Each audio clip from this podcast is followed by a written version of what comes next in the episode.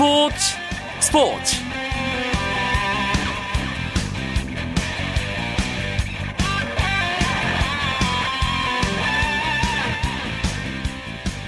안녕하십니까 스포츠 스포츠 아나운서 김승입니다.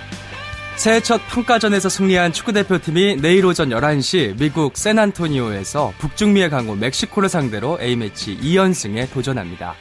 홍명보 감독은 미국 현지에서 열린 공식 기자회견에서 지난 코스타리카전과 비교할 때 멕시코와의 경기에서는 몇몇 포지션의 선발 출전 선수가 달라질 거라고 밝혔는데요. 이 경기는 KBS 이텔레비전으로 생중계된다는 것, 또 이영표 해설위원의 데뷔전이라는 것, 그리고 스포츠 스포츠의 이광용 아나운서가 캐스터를 맡는 것까지 꼭 기억해 주셨으면 좋겠습니다. 이영표, 이광용 콤비의 멋진 중계방송을 응원하는 마음을 담아서 수요일 밤 스포츠 스포츠 힘차게 출발하죠. 먼저 오늘 들어온 주요 스포츠 소식부터 정리합니다.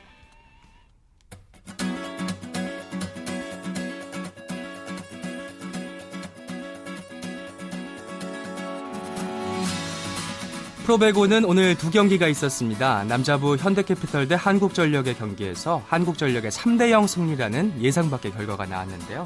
10연패는 없다는 한국전력의 강한 투지가 현대캐피털이라는 대여 사냥으로 이어졌고요. 한국전력은 프로 역사상 첫 현대캐피털전 3대0 승리라는 기록도 만들어냈습니다. 한국전력은 새 외국인 선수 비소토의 맹활약 등 전반적으로 호조를 보인 공격의 힘을 앞세워서 완승을 거두면서 9연패에서 탈출하고 6위 러시안 캐시와의 승점 차도 좁혔는데요. 반면 선두 삼성화재 추격에 나섰던 현대캐피털은 의외의 일격을 당하면서 2연패를 기록했습니다. 한편 여자부에서는 IBK 기업은행이 현대건설을 꺾고 선두 독주에 나섰는데요. IBK는 현대건설과의 경기에서 세트스코어 3대 1로 이기면서 시즌 전적 15승 5패 승점 44점으로 2위 GS칼텍스와의 격차를 9점으로 벌리며 선두 독주 체제에 나섰습니다. 설날 장사 씨름대회 태백급에서 이재한이 우승했습니다. 양평군청의 이재한은 태백급 결승에서 의성군청의 안혜용을 3대1로 꺾고 생애 첫 태백장사에 올랐는데요. 내일은 금강장사 결정전이 펼쳐지고 KBS 제1텔레비전에서 오후 3시부터 중계방송합니다. 우리나라의 브라질 월드컵 첫 상대인 러시아가 아프리카 튀니지와 본선 개막 직전에 평가전을 치릅니다. 러시아는 오는 6월 6일 모스크바의 루츠니키 아레나에서 튀니지와 평가전을 갖기로 했다고 튀니지 축구협회가 밝혔는데요. 티니지와의 평가전은 H조 본선 상대인 아프리카의 알제리를 대비하기 위해서고요.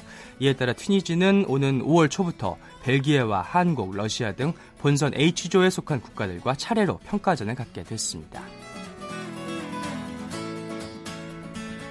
미국 프로야구 메이저리그가 올 시즌부터 투수들의 머리를 보호할 수 있는 기능성 모자 착용을 허용하기로 했습니다. AP통신 등 현지 언론은 메이저리그가 이번 스프링 캠프부터 투수 머리 보호 장구를 사용하도록 허가했다고 보도했는데요. 사고를 방지하고자 개발된 모자는 플라스틱 중합체와 발포 고무 등 특수 안감이 들어 있어서 일반 투수모보다 더 두껍고 무게가 많이 나가는 것으로 알려졌습니다.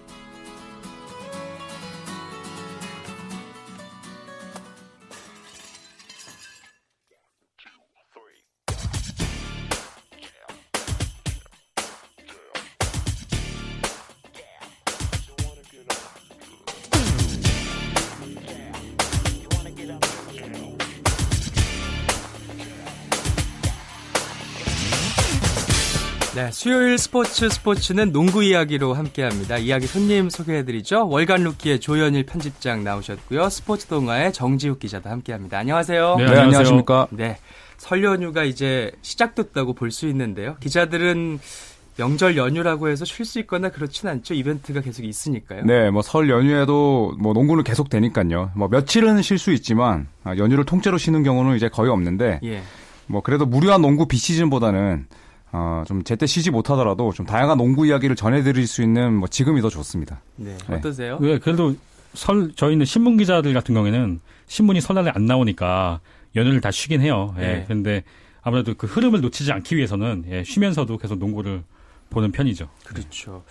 어, 설 연휴에도 뭐 프로농구 계속되는 거 팬들은 다 알고 계실 테고요. 오늘 경기부터 좀 짚어볼게요. 오늘 두 경기가 있었는데 어떤 결과가 나왔죠? 네, 어, 최근에 상승세를 타고 있는 5, 6위 팀 간의 대결에서 KT가 KCC를 상대로 78대 61로 경기 시 초반부터 리드를 잡아서 승리를 거뒀고요. 오리온스와 전자랜드의 경기에서는 오리온스가 71대 69로 승리를 거뒀습니다. 예.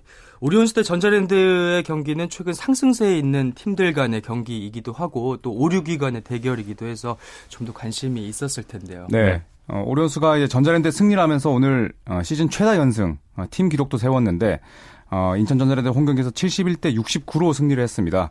어, 4연승을 내달린 오리온스는 이로써 19승 20패가 되면서 이제 6위를 유지했는데요. 예. 뭐한 쿼터도 어, 서로 5점 이상 어, 점수 차이를 벌리지 못할 정도로 아주 치열한 승부를 벌였습니다. 박빙이었군요. 네, 예. 박빙으로 예. 이제 펼쳐졌는데 아, 승부처에서 김동욱 선수가 아, 맹활약하면서 결국 오리온스가 홈에서 2점차 짜릿한 승리를 거뒀습니다. 네. 부산 KT도 4위 자리를 지키기 위해서는 승리를 해야 되는 상황이었는데 어땠나요? 네. 어, 조성민 선수의 컨디션이 좋지 않은 상태이기 때문에 KCC를 상대로 KT가 좀 고전을 하지 않을까라고 생각을 했었는데 초반부터 쉽게 KT가 좀 주도권을 잡아가면서 물론 3쿼터에 잠시 KCC가 추격을 추격을 하기도 했지만 결국 고비는 넘어서지 못했고요. 오히려 경기가 너무 one side하게 가다 보니까 경기 결과보다는 오히려 조성민 선수의 연속 자유투 기록에 예, 예. 좀더 관심이 모아지는 그런 어, 성향이 되, 보이기도 했습니다. 예, 네. 그래서 자유투는 어떻게 됐어요? 역사가 새롭게 쓰였나요? 네, 조성민 선수가 4개의 자유투를 얻어서 모두 성공을 시켜왔고요. 예. 연속 기록을 56개로 늘리면서 KBL의 새 역사를 썼습니다. 야, 56개. 네. 종전 기록이 몇 개였어요? 네, 문경원 감독이 갖고 있었던 52개의 기록이었죠. 52개였는데 4개를 오늘 다 넣어서 네, 이전까지 이 전, 전 경기까지는 타이 기록이었는데 오늘 네. 4개를 모두 성공시키면서 네, 56개 신기록을 예. 쓰게 됐습니다. 기록 행진은 뭐 끝난 게 아니니까 앞으로도 계속해서 더 써 나갈 수도 있는 상황이고요. 네, 그렇습니다. 예. 팀 순위 정리해 보죠. 네, 서울 SK가 1위를 지키고 있는 가운데 예, 반경기 차이를 두고 모비스가 LG가 2, 3위를 달리고 있습니다. 아, 부산 KT가 오늘 경기 승리하면서 단독 4위로 올라섰고요. 아, 인천 전자랜드는 5위로 떨어졌습니다. 6위 아, 오리, 오리온스는 7위 KCC에 3경기 반 차이로 앞서 있고 아, 8연패 늪에 빠진 서울 삼성이 8위, 그리고 안양 KGC와 원주 동부가 그 뒤를 잇고 있습니다. 예. 역시 판도에는 변화가 없었지만은 한 주간의 희비가 엇갈린 팀들은 있었겠죠. 한 주간의 up and down 팀들의 희비를 분석해 보죠. 먼저 up된 팀 꼽아주세요. 네, 저는 창원 LG를 예, 꼽아봤는데요. 예. 물론 마지막 지난주에 창원 LG가 6일간 4경기를 친 강행군을 치렀어요. 하지만 그 물론 그 마지막 게임에서 SK에 지면서 좀 아쉬움을 남기긴 했지만 그 강행군 속에서 3승 1패를 거뒀다는 것이 LG의 달라진 저력을 볼 수 있지 않았나 네. 예, 이런 생각이 들고 강팀으로 나아가기 위한 어떻게 보면 어떻게 보면 좀 포석을 마련했다 이렇게 예, 평가할 수 있겠습니다. 예. 네, 저는 이 서울 SK를 꼽고 싶은데 뭐 사실 SK가 이번 시즌 내내 거의 1, 2위를 달리고 있었기 때문에 예, up된 팀으로 꼽기에 사실 저도 재미는 없어요. 하지만 SK가 이 중요한 순간에서 모두 접전 승리를 거뒀다는 측면에서 네. 좀 플레이오프에 대한 희망도 또 밝힐 수 있었고 또 5연승을 함께 달렸거든요. 특히 모비스전 4전 전승을 통해서 음. 지난 시즌 챔피언 결정전에서 4전 전패했던 그 좀 떨어졌던 자신감을 또 되찾는 데도 성공을 했습니다. 예. 정주 기자께서는 창원 LG 네. 그리고 조현일 기자는 어, 서울 SK를 꼽아주셨고요. 네. 선수들은 어떤 선수가 좀 눈에 띄나요? 네, 저는 이왕 LG를 상승세 팀으로 꼽았으니까 네. 네, 선수도 LG 선수로 데이본 제퍼슨 선수 외국인 선수죠. 러시아 리그 득점 1위로 어, 되게 관심을 모았던 선수인데 사실 시즌 초반에는 출전 시간 많지 않다 보니까 네. 조금 생각보다는 좀 부진한 모습을 보였었어요. 하지만 최근에 굉장히 좋은 모습을 보이고 있고 어 최근에 후반기 되어서 평균 득점이 20점이 넘어, 넘어가고 있거든요. 네, 그러면서 네. 각 팀의 굉장히 위협적인 상대가 되고 있는데 모비스전에서는 특히 결승골 0.4초 전 결승골을 넣으면서 상대팀 SK나 모비스 선두권 경쟁하는 팀들에게 아, 이 제퍼슨이 굉장히 무섭다 이런 경계 음. 대상으로 떠오를 만한 활약이었다고 할 수 있겠습니다. 네.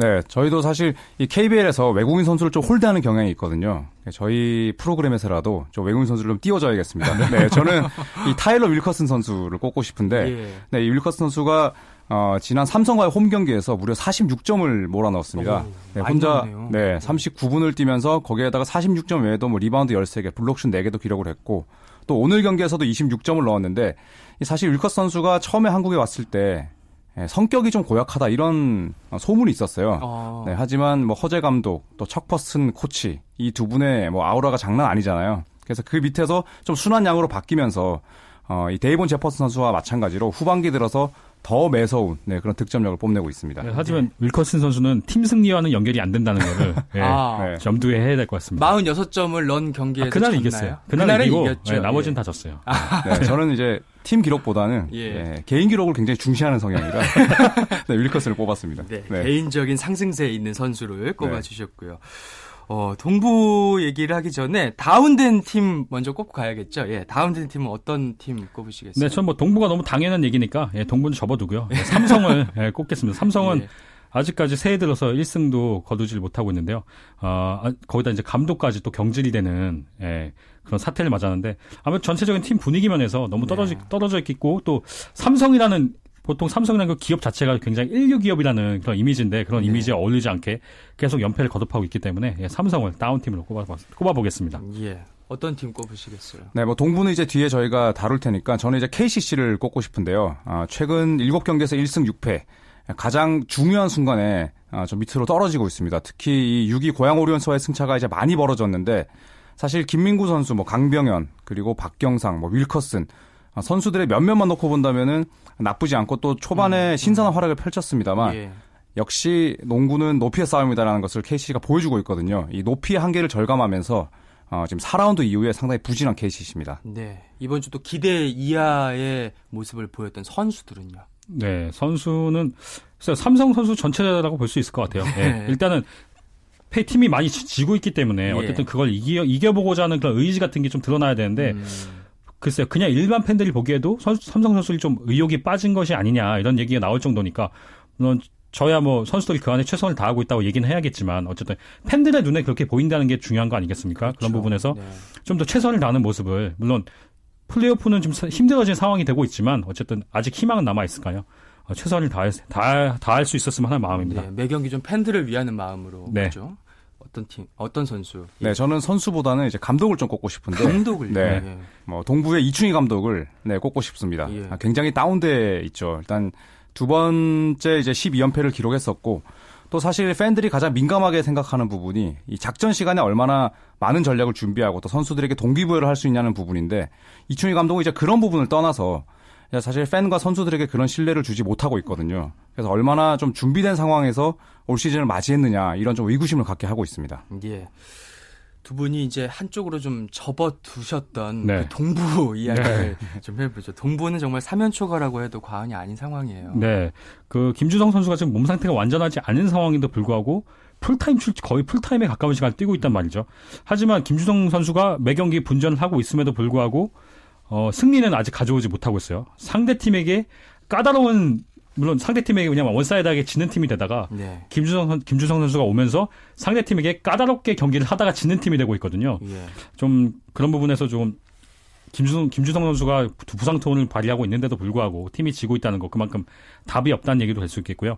또 최근에는 홈팬들이 현수막을 걸, 기 시작했어요 경기장에 어, 이충희 감독의 사퇴를 촉구하는 예. 현수막까지 걸었는데 사실 이 원주 경기장이 원주 팬들이 인원수는 뭐 창원이나 전주에 비해 적을 수 있지만 그 열성만큼은 어느 그 연고팀보다도 가장 열성적인 곳이거든요. 예. 그런 부분에서 좀 동부가 빨리 예, 일단 뭐 플레이오프는 이미 물 건너간 상황이니까 그걸 떠나서 일단은 동부에 지금 가장 필요한 게 승리니까요. 예. 일단 빨리빨리 이기는 모습을 좀 보여줘야 될 것 같습니다. 홈팬들이 가장 좀 이렇게 화가 나고 분노하는 부분은 어떤 점이라고 보세요? 사실 뭐 치약체육관의 이 원주 팬들이 좀 그래도 유순한 편인데 예. 역시 방금 뭐 정지욱 기자도 말씀하셨듯이 이 동부 선수들이 뭐 끝까지 물고 늘어지는 점도 없고 그리고 또 이충희 감독에 대한 신뢰도가 떨어지다 보니까 음. 굉장히 과격한 이 현수막도 제작을 했었거든요. 네. 원주 팬들에게는 뭐 아마 KBL이 태동한 이후에 가장 힘든 시기가 아닐까 싶어요. 예. 네. 아, 로고를 듣고 나서요. 동부가 어떻게 하면 반전의 카드를 마련할 수 있을지 계속 이야기 나누겠습니다. 자, 여러분께서는 지금 스포츠 스포츠 듣고 계시고요. 농구 이야기로 꾸며드리고 있습니다. 월간 루키의 조현일 편집장, 스포츠 동화의 정지욱 기자 함께하고 있습니다.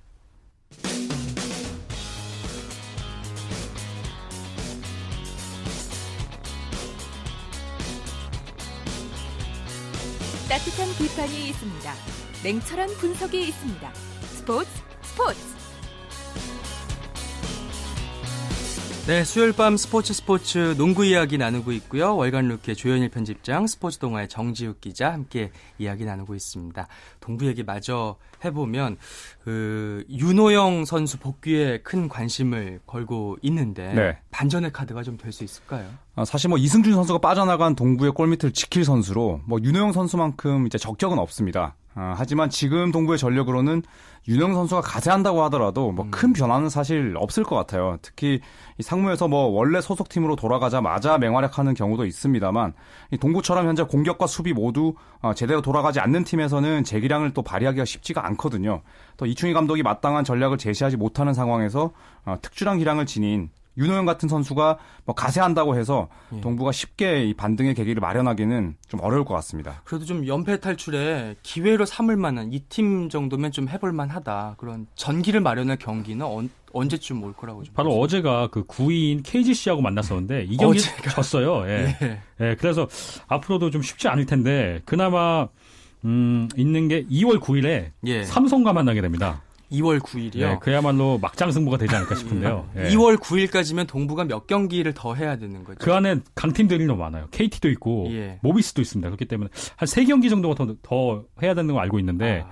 아, 그 가운 지금 동부가 물론 투혼을 발휘해도 쉽지 않은 게 상중위권 팀들도 1승이 귀향이 마찬가지거든요. 경쟁을 네, 하고 그렇죠. 있으니까. 예. 그 팀들한테는 동부에게 지는 것이 굉장한 타격이 될 수 있기 때문에 동부는 무조건 잡고 간다는 전략으로 예. 들어올, 거, 들어올 거란 말이죠. 그런 부분에서 동부가 전력 차가 나는 팀을 확 엎기는 쉽지 않을 것 같고요. 물론 다른 팀들이 선, 선수들이 뭐 갑자기 뭐 컨디션이 단체로 안 좋다든지 뭐 예. 그런 변수가 있지 않는 한 동부가 상당히 승리를 챙기기는 쉽지 않을 것 같습니다. 예.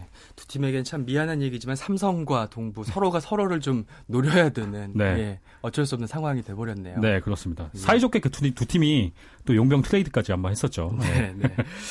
아, 한 주간의 up and down 정리를 해봤고요. 동부에 대한 이야기도 좀 나눠봤습니다. 삼성은 김동관 감독이 떠나고 내일 첫 경기가 있다고요? 네, 삼성이 이제 김동관 감독이 떠나면서 분위기는 사실 좀 빨리 수습을 했다고 해요. 그 오히려 선수들 사이에서는 더 나빠질 수 있겠냐, 음. 예, 뭐 이런 분위기를 해서 좀 팀 전력을 재정비를 했는데요. 감독이 경질된 다음에 좀 3일간의 여유가 있었단 말이죠. 그렇기 때문에 제 생각엔 뭐 그렇게 팀이 확 무너지는 모습, 뭐 이미 무너질 때로 무너져 있는 상황이니까 예. 뭐 더 저도 제 생각에도 더 나빠질 건 없다고 예, 생각을 하고 있습니다. 어떻게 보세요? 네, 뭐 일단 음, 삼성 이 구단을 좀 둘러싼 분위기는 좀 아쉽다는 반응이 사실 좀 많거든요. 예. 어, 특히 팀을 한번 떠난 이후에 다시 삼성의 부름을 받았고 그리고 현역 최고령 KBL 감독이었기 때문에 좀 그 아쉬움이 더했는데 뭐 임기를 다 채우지 못하고 좀 자진 사퇴한 것을 두고 좀 사실 외부적인 이야기들이 좀 많은 것 같아요. 아, 뒷얘기들요? 네. 예, 어떤 얘기들이 있나요? 뭐 이상민 감독 체제로 가기 위한 과정이 좀 앞당겨졌다. 뭐 이런 평가도 있고 또 삼성의 몇몇 젊은 선수들을 통제하는 데에 좀 이골이 났다. 그리고 음. 선수들의 열정 없는 플레이에 드디어 김동관 감독이 두 손 두 발을 들었다. 지쳤다. 네, 이런 평가가 사실 나오더라고요. 네. 그러니까 온 얼굴이 뭐 땀으로 가득 찰 정도로 아주 네. 열정적으로 이 지휘하는 모습을 못 보는 것도 팬들에게는 불행한 일이거든요. 더구나 그렇죠. 최근에 KBL 감독의 나이들이 좀 젊어지고 있는데 어, 이 선수들의 열정 없는 플레이 때문에 나갔다 이런 얘기가 나오면서 음. 사실 전반적인 뭐 분위기가 뭐 좋을 리는 없을 것 같아요. 네, 하지만 뭐 네.